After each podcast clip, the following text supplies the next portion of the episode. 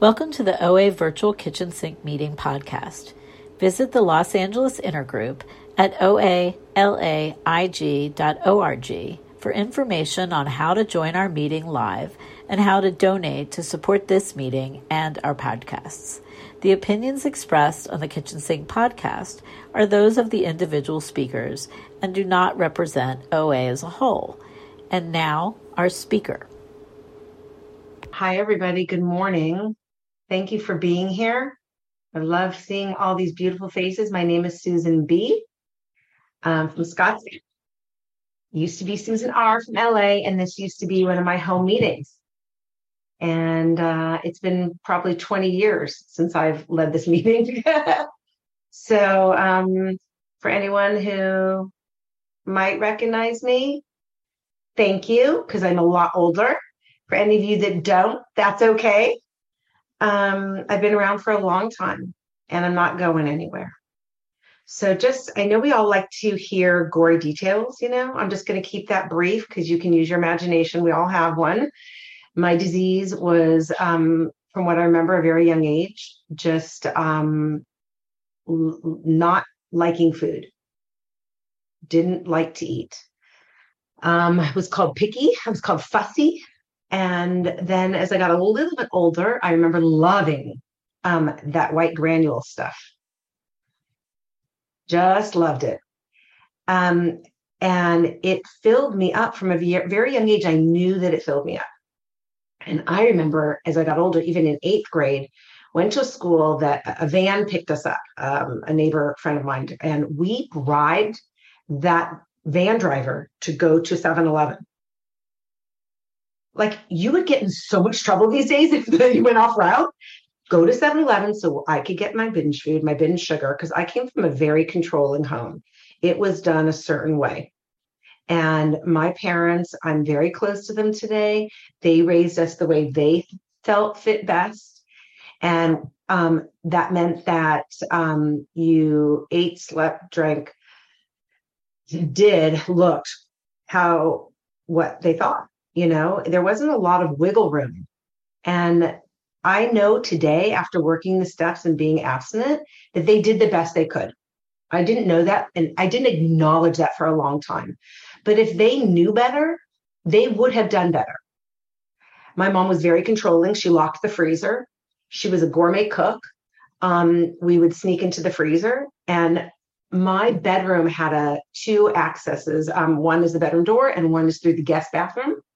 And she would go through my closet when I was sleeping and look for food wrappings. I was shamed at a very young age. Um, I was left at the table for, you know, you had to be the last person at the table you finish your food. Um, good girl when you finish. You know, my eating disorder got worse and worse. And then in high school, I became bulimic. And then it just got worse and worse. Went to college, drank, ate, binge, threw up, starved, you know, the whole gamut. Did did all of that here's where it gets interesting for me. I always knew I had a problem. I um, went for help and a therapist and a, um, a, a, coach I went to see in the 80s. Um, they, well, therapist first recommended that I go to, she was seeing another client that she would reach out to and take me to an OA meeting. Well, I was in college and it was this, it was a summer, maybe between my junior, senior year. No, no, no. It was between freshman, junior. And so I went and I started to see how other people could go to a party and go throughout their days and go to work and not binge. And, um, but I didn't really get the program. Shared with my parents that I was bulimic. And my dad's, I said, I throw up. And my dad said, Well, we'll take you to the doctor. I'm like, No, dad, I make myself throw up. You know, it was easier to tell him I was bulimic than I than that I couldn't stop, that I was obsessed about food. That just my parents were foodies. They were all obsessed about food. My mom is 83. And today, every day when I talk to her, it's still what she's making tonight, tomorrow night, what she had Sunday, what she's having next Sunday.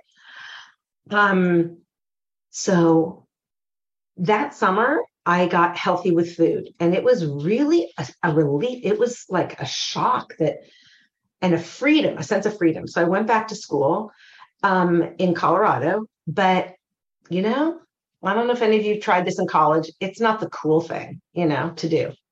So in the 80s, I did the best I can. I didn't go to meet best I could. I didn't go to meetings. But you know that saying, when you're in recovery, your disease is in the other room doing push ups. That is my story. So I stopped for a little bit and I stopped throwing up. My food wasn't perfect, but I, I had more consciousness, more, a little bit mindfulness, not a lot, but a little bit. And um, senior year of college, this is 1987. Um, I threw up just one day. And I called my friend back home and I said, Oh, I threw up. She's like, I'm really worried about you. I'm like, Why are you so worried? I just threw up once. Well, she knew what I didn't know. For the next year and a half, well, for the next amount of time, I, I my food was the worst it's ever been. I couldn't stop eating. You know, um, the the bulimia got worse the the laxatives, the eating out of garbage cans, the eat throwing food on the side of the road, buying food in the morning before work, you know, all that stuff just got a lot worse until I just want, you know, I just wanted, I always wanted, I just wanted to die. And what happened was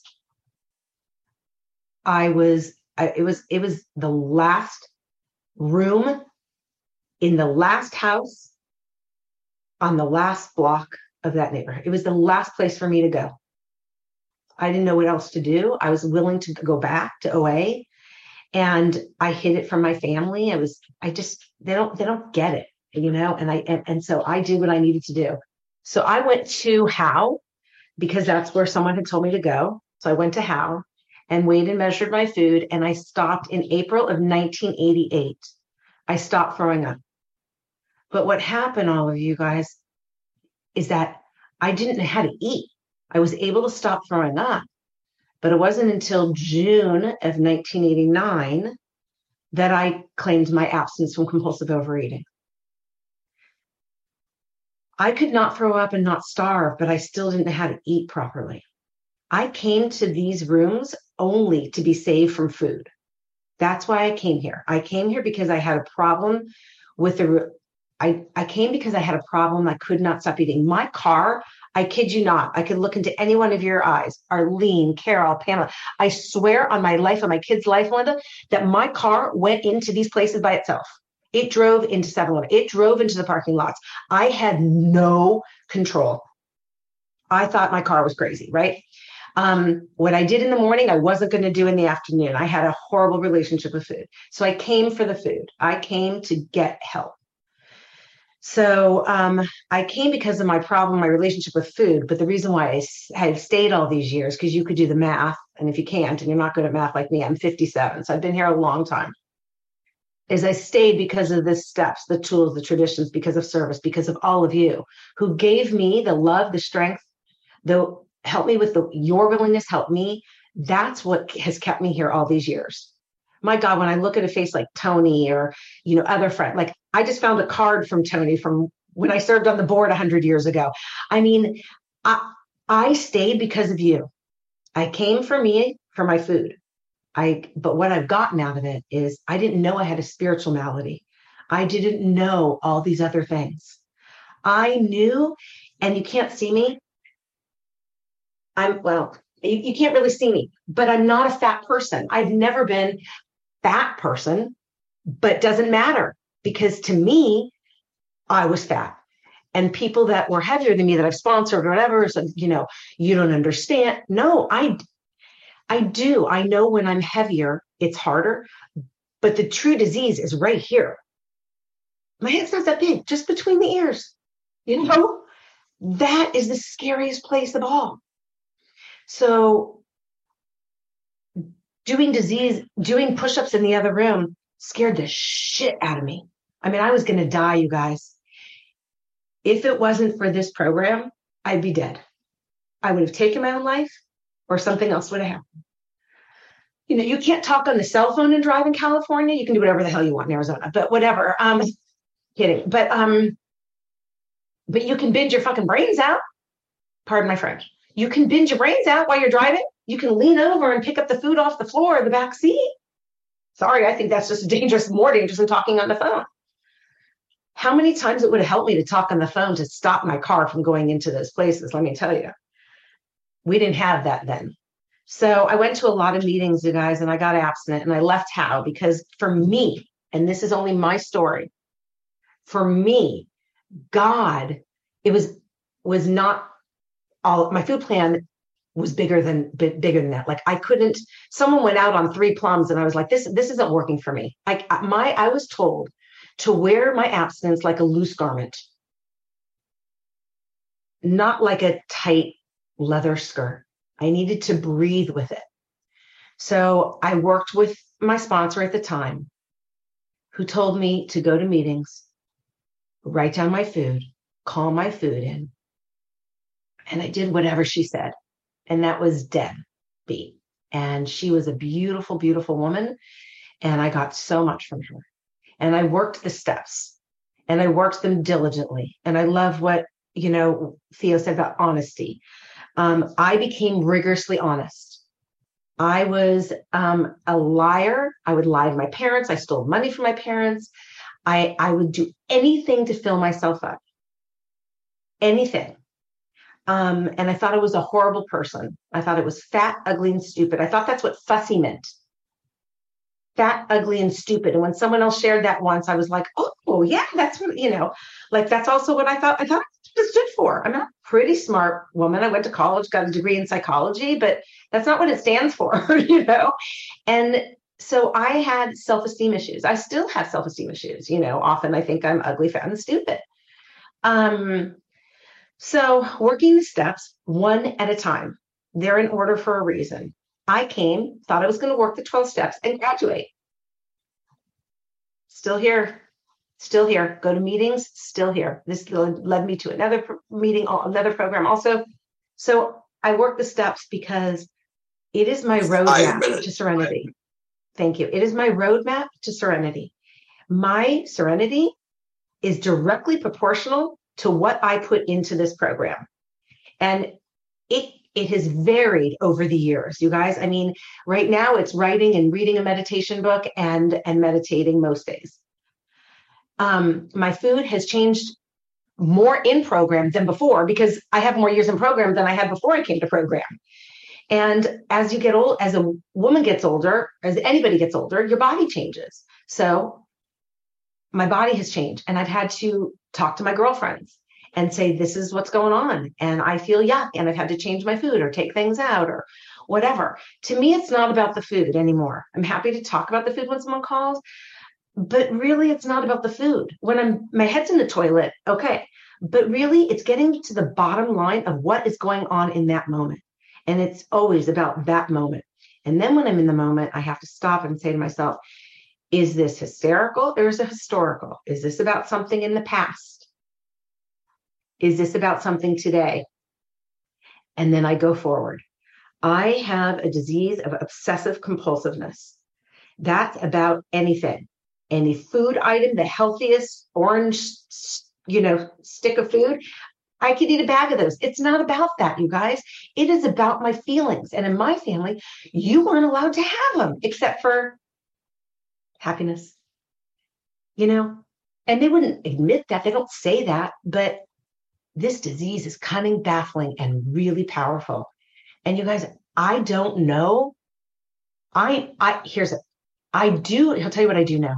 I do know I have another binge in me. I don't know if I have another recovery in me. I do know that I have a disease that is so strong.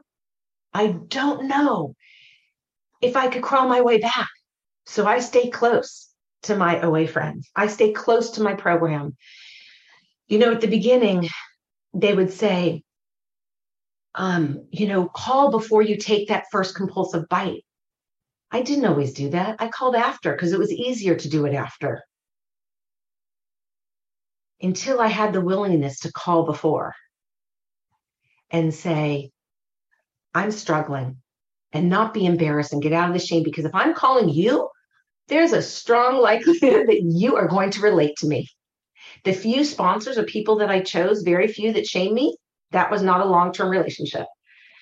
I work with a sponsor because I, not because I want their exact life, but I want their experience, strength, and hope and spirituality. I don't have to have it look like theirs on the outside. I want experience, strength, and hope. on a daily basis. This one needs it. Left to my own devices, I'm a mess. So I need to tap into spirituality, not religion. Someone said to me, I don't go to those programs because they're so religious. Really? I've met people of all religions and it never even comes up. That's what I love about going to coming to Overeaters Anonymous. It's not about politics, it's not about religion, it is about spirituality. It's about food first, getting abstinent. My abstinence doesn't have to look like yours. And and I would never judge you for your abstinence because if that works for you, excuse me. Thank you, God. I'm sorry, I, I, was incorrect on my time. You you actually have uh, eight minutes left. My Oh, okay. So um, let me go back a little bit. Um, when I came to these rooms, I was young. I was really young. I'm still young, but you know, I was really young. And what my life looked like then was very different than what it looks like now. So when I struggle, a few years ago, I went through a very, very hard time. I um, I am married and have two grown children, 20 and 22. Um, when I got here, I was single and struggling and just fresh out of college. And um, no more tissue. Um, sorry. Uh, my life looks very different. Life was different then. Okay. This program has grown up with me. I've grown up with this program. I'm the lucky one.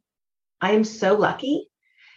My husband's also a 12 stepper in a different program, which led me to another program. Because of that, um, I'm lucky because my family of origin has a disease of perfectionism, what it looks like on the outside. Um, they eat, drink too much. Um, I grew up in the Jewish household, you know, and they said, you know, like it's all about it's all about the food. But then I came to program and found out every religion was about the food. Like grew up, it was about the food. So I couldn't use that as an excuse. Um, my family sometimes I feel like I was born into the wrong family. I wasn't the right fit for mom. It wasn't the right fit.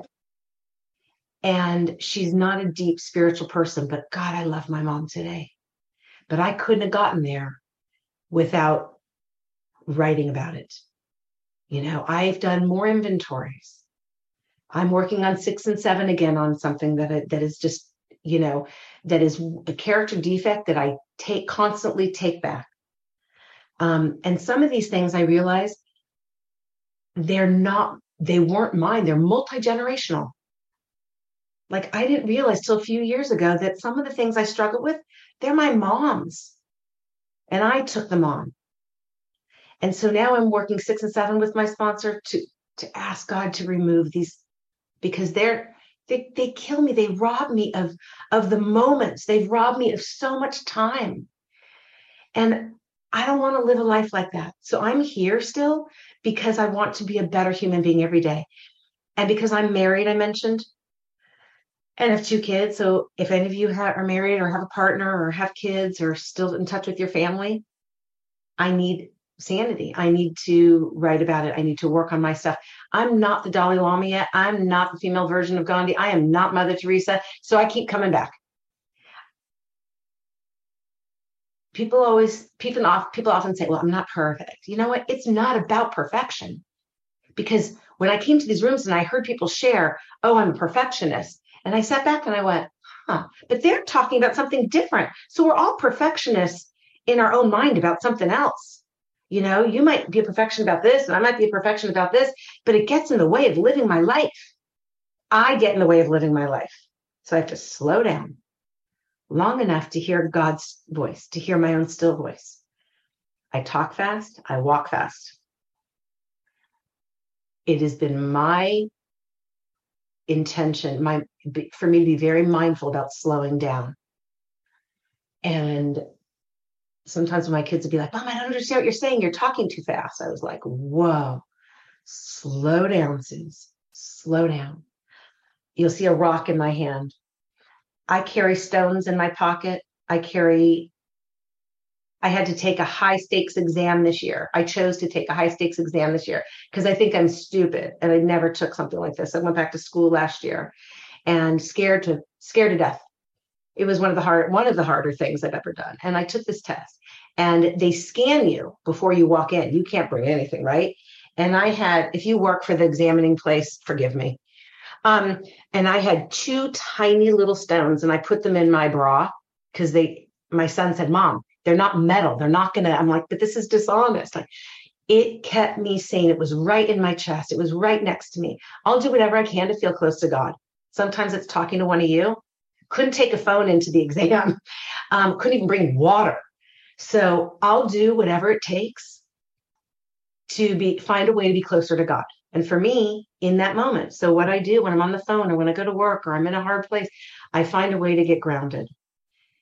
Um, I speak to someone who lives in Mexico who I've known since I walked into these rooms. I speak to my old first friend I met in college. And then we lost touch for a few years. And when I came to Serenity Sunday in the back and I look over and then I see a friend sitting in the front row who was my first friend in college. I have relationships with people in this program for 30 plus years. I'm a lucky one. I'm a grateful member of Overeaters Anonymous. I'll wrap up with service. It is so important to give back. I cannot keep what I have if I don't give back. My food gets funky, my spirituality gets funky. I have to give back. It doesn't, I don't have to sponsor 50 people. I don't have to go to 50 meetings. Deb told me when I first came, meetings are a bridge back to life. If you need a meeting every day, fine. There's times when I do 90 meetings in 90 days. And listen to what you say when I need help.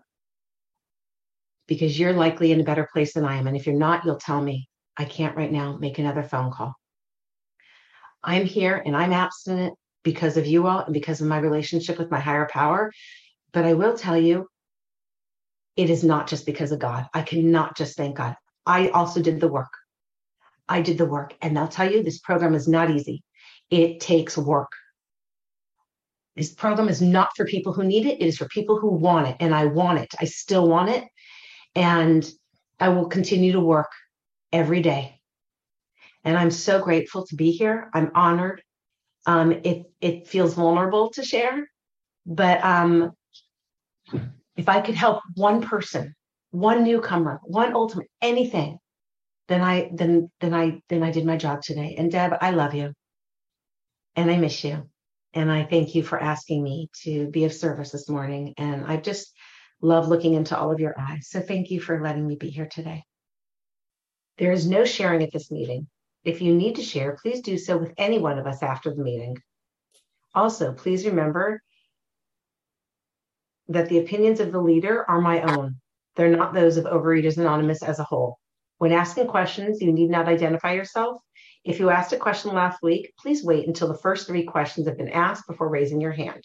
If you have a question, please click the raise your hand icon. Please stop at 9:58. Okay. Um, do I call I call on the people? Good. Yeah. All right. So like, yes. how do we Okay. Do you see them or do you want me to call on them? Um, yeah, why can you call on them? Because I feel like I just well, I will call him Daryl. I see Daryl first. So I'll call him Daryl. And then if you take over, that would be so great, Deb. Okay. Okay. Hi, everybody. Hi, Susan. Wow. Hi, I'm Daryl, anorexic compulsive overeater. Um, and you know what? Um, I think the only thing I can say is wow. Um, I'm I'm really blessed, and I guess you know one of the things you talked about was like once in for me once an anorexic always an anorexic my question to you is acceptance in i don't know exactly what my question is um my my question i just wanted to talk. Okay my question is um how do you accept life on life's terms knowing that it's god's will but it's not what i want? Knowing that God's will is better, but being impatient maybe is the does that I think I got most of it went out for a little bit. Thank you, Daryl, um, for starting me out with a doozy out the gate. Um, God's will. Um, oh, it's hard. I call people like I call people like you because I call people because I can't always step back and understand that God's will might be better. Um, I take a pause. I'm a big writer. I really believe in writing it out. That's what I was taught here is to write it out. So I write it out first. And then I pause. And then sometimes I fight. I, I sometimes I fight it, you know. Sometimes I need, like I said, I call sometimes I'll call one of you until I can talk it out and just be like, oh, maybe get a different perspective. Because my perspective, my first response is not always right. So even if it's God's will, like, well, I'm going to fight it. This many years in, I'm still going to. And sometimes I'm able to just much more than I ever used to, just kind of accept, okay, this is God's will, especially when it comes to other people or situations that I mean, I really have no control over. I have to stop and go, what is, what do I have control over in this, in this situation with this person? I do my part and I leave the rest to God. I can only handle myself. I don't know if that answers your question. Okay. If anyone else has a question like that, go for it. All right. Heather. Thanks. Thanks, Susan, for your lead. Um, yeah, I wanted to, if you could maybe expand a little bit more upon your uh, reworking step six and seven. I, you know, how do you have, I don't know, humility, but also compassion when those defects come back um, time and time again? So thank you. So it, Heather, thank you so much for asking me that question. Um, it's right here. Step six for newcomers is we're entirely ready to have God remove all these defects of character. And seven is humbly asking to remove our shortcomings.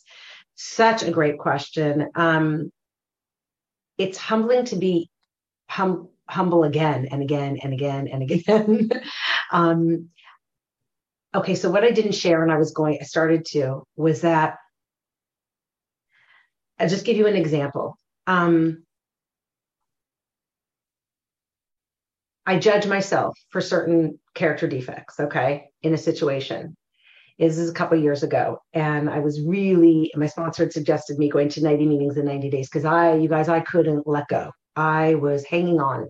My daughter was having a very, very hard time in life, and I was hanging on, and I was walking like Forrest Gump, and I, I was, I was, I was just a mess and um, my character defect was control, and that I thought I knew better. And also, it was fear. And it was also a, a litany of other things, um, reminiscent of my pat, you know, everyone has their own higher power, right? So, shh, for God's sakes, I can, I have a hard time accepting my higher power for what they want for me, let alone someone else's, you know, higher power. So I had to stop judging myself because I'm like, I should know better. I've been in program. I've released all these defects of character. I should know better until like a lightning bolt hit me. And I thought, I've never been a mother of a 17 year old going through XYZ. How am I supposed to have known better? There's no way I could have known better, Heather. So I had to work that character defect in that situation and go, oh, that character defect might not arise in this situation anymore but it, it rears its ugly head in this situation. So when I know better, I do better. And every time I shame myself, I'm reminded shame stands for should have already mastered everything. Well, I'm not dead yet. I'm very much alive. I'm not going to be a master. Different situations arise. Then I see the character defect, the one that's coming up for me right now. I sit down and I do six and seven again.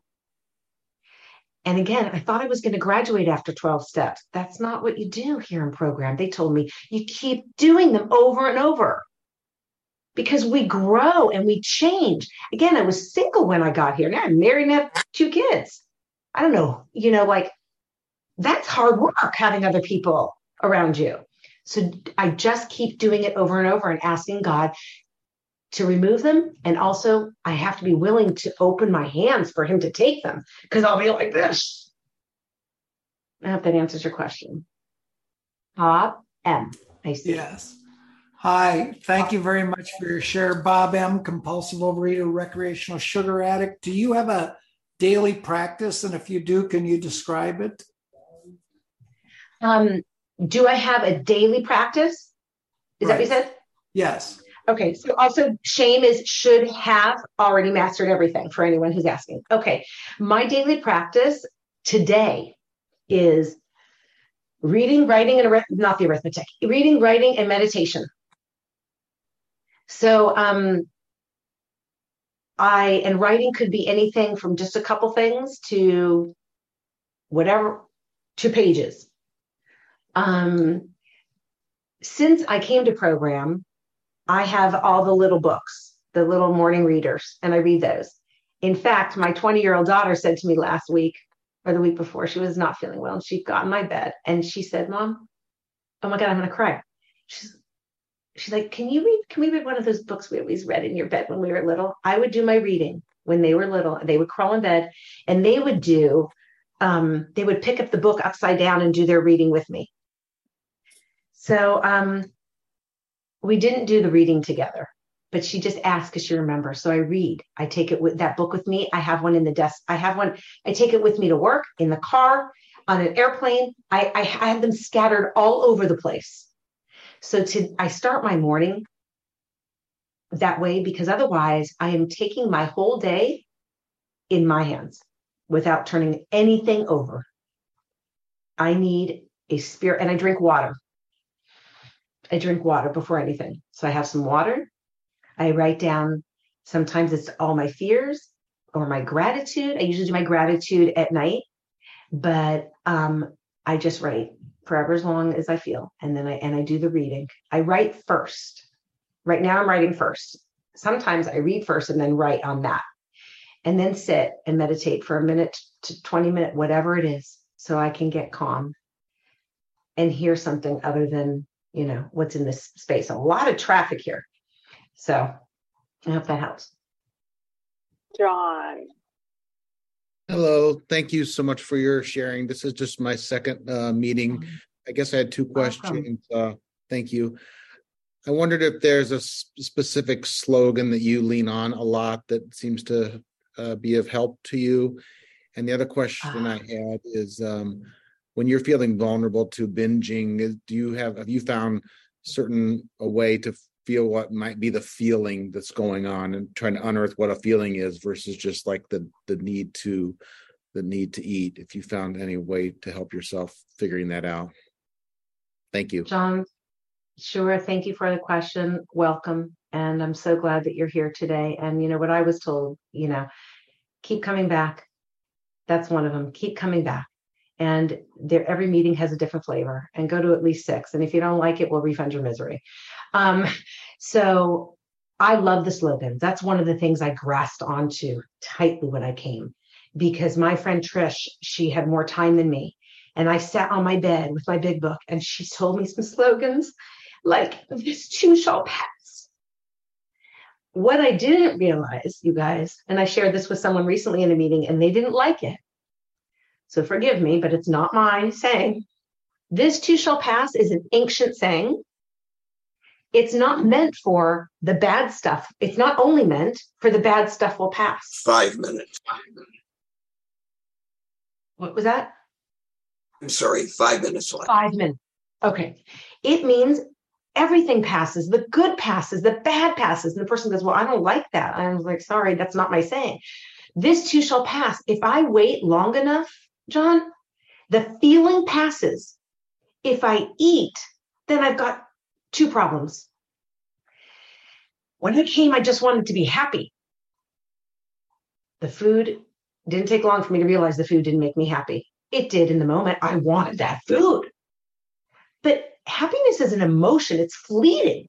It's not a state of mind, right? So now what I do in my abstinence, if I have something after dinner, sometimes I pause and like, oh, but I want it now. And I pause. Now that's not the same thing as a binge, but it is something that I have in my abstinence. And I was like, if I pause long enough, maybe I wait a little bit longer to have the food. And sometimes, miracle of all miracles, I don't even have it because that feeling passed. for me, program when I came, I had to learn to pause, pause always until serenity enters.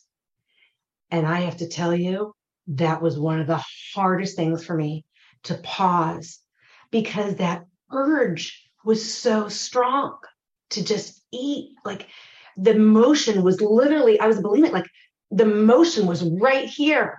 It was here and it was in my gut. I felt it here in my kishkas. I felt that I had to eat. That motion was too strong. And if I can pause and wait until some kind of calmness, serenity enters, then I'm free to go. That was the hardest part for me.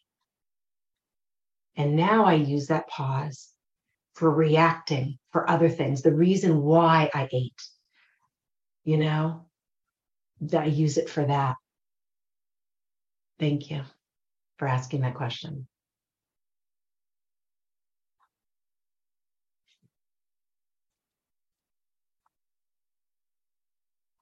We What have do I do time, now?